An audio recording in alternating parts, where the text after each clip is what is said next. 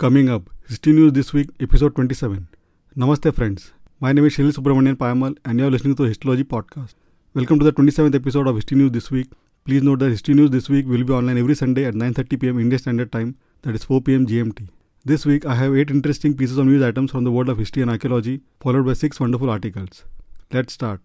First, inside 2500 year old tomb of Egyptian elite 14 meters underground with walls covered in mysterious ancient spells.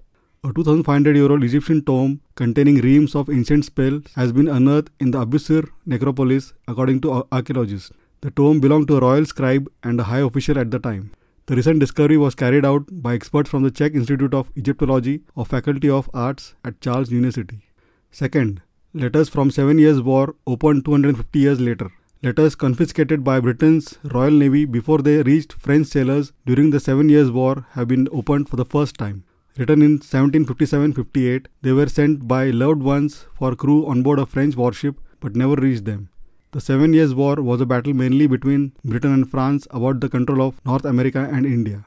Third, Sphinx may have been built from a natural rock feature eroded by wind, study claims. It is possible that wind erosion made a rock feature in ancient Egypt look something like a sphinx and then the Egyptians further refined it into the iconic monument.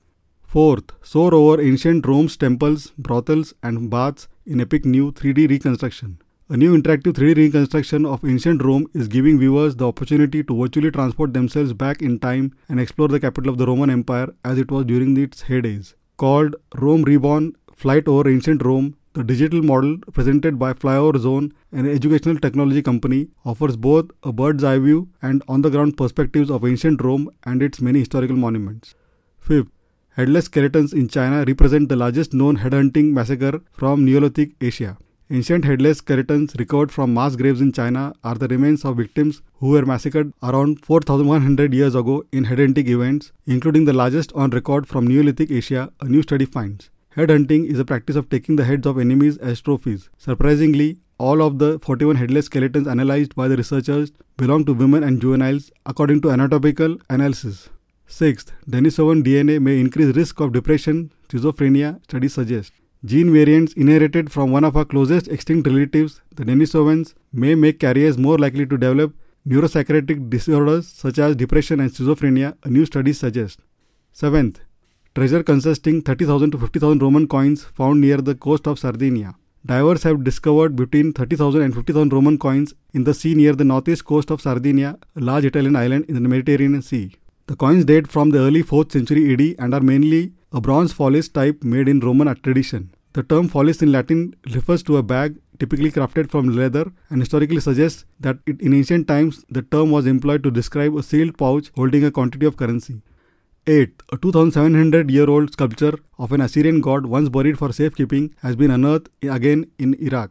A remarkably well preserved 2700 year old Assyrian Lamassu an ancient deity in the shape of a winged bull with a human head has been unearthed by archaeologists at Khorsabad in northern Iraq, once the Assyrian capital of Dur Shahrukh What makes the 18 ton, 12.5 feet tall alabaster sculpture unusual is that it was first uncovered more than a century ago, but it was intentionally reburied for nearly three decades to keep it safe from looting and conflict above ground.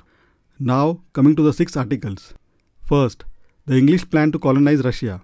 When England's research for a northwest passage via sea failed, an audacious plan to forge a land route was hatched by the Muscovy Company.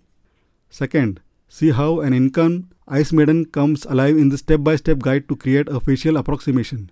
Forensic artist Oscar Nilsson explains how he created a facial approximation of an Incan ice maiden 500 years after she died. Third, 40 amazing facial reconstructions from Stone Age shamans to King Tut. People from the past have left behind a treasure trove of clues about their lives from enormous monuments to fragments of personal items, as well as the bones of the people themselves. But the people who left these clues are often a mystery. Now, thanks to modern scientific techniques and technology, researchers can accurately reconstruct what those people actually looked like, helping to bring long dead people from history back to life. This article takes a look at some of the best reconstructions. Fourth, facial reconstructions help the past come alive, but are they accurate? For decades, researchers have created facial approximations of people from the past, from iconic historical figures like King Tut and English King Henry VII to ordinary individuals lost to time, such as the unnamed Stone Age woman and a Neanderthal man. But how well do these approximations capture what the people looked like in life? And is there any way to measure the accuracy? Fifth, when did humans start waging wars? People have been killing each other since as long as there have been people. Yet, organized warfare appears not to have sprung up until the Neolithic age when certain societies began farming and living in permanent settlements. Archaeological evidence suggests that Neolithic warfare progressed from small scale clashes and massacres to longer and more sophisticated conflicts. Sixth, ninjas. How Japanese spies evolved into pop culture heroes. Ninjas were the ultimate espionage agents in Japan's feudal skirmishes. Their air of mystery helped them infiltrate contemporary popular culture. Latest history book release of the week. Legacy of Violence, A History of the British Empire, written by Caroline Elkins, is our pick of the week. From a Pulitzer Prize winning historian, a searing study of the British Empire that probes the country's pervasive use of violence throughout the 20th century and traces how these practices were exported, modified, and institutionalized in colonies around the globe. History Podcast Recommendation of the Week Lore, hosted by Aaron Mahnke, is our pick of the week because sometimes the truth is more frightening than fiction. With over 365 million listeners, Lore follows the real life scary stories of both past and present. Now the podcast has reached new depths with two seasons worth of adaptations now available on Amazon TV as well as a three part book coming soon. From goblins to vampires, catch up on the type of truth based folklore that you might want to listen to during the day. I will provide links to all the news items, articles, book, and podcast mentioned above in the show notes. Please feel free to check them out. Thank you for listening to this week's episode of the History News this week. Hope you found it interesting. Please don't forget to subscribe to the Historylogy podcast on your favorite podcasting app and check historylogy.com for book reviews and interesting tidbits from the pages of history. Looking forward to hearing from you. Have a great day and take care. Bye.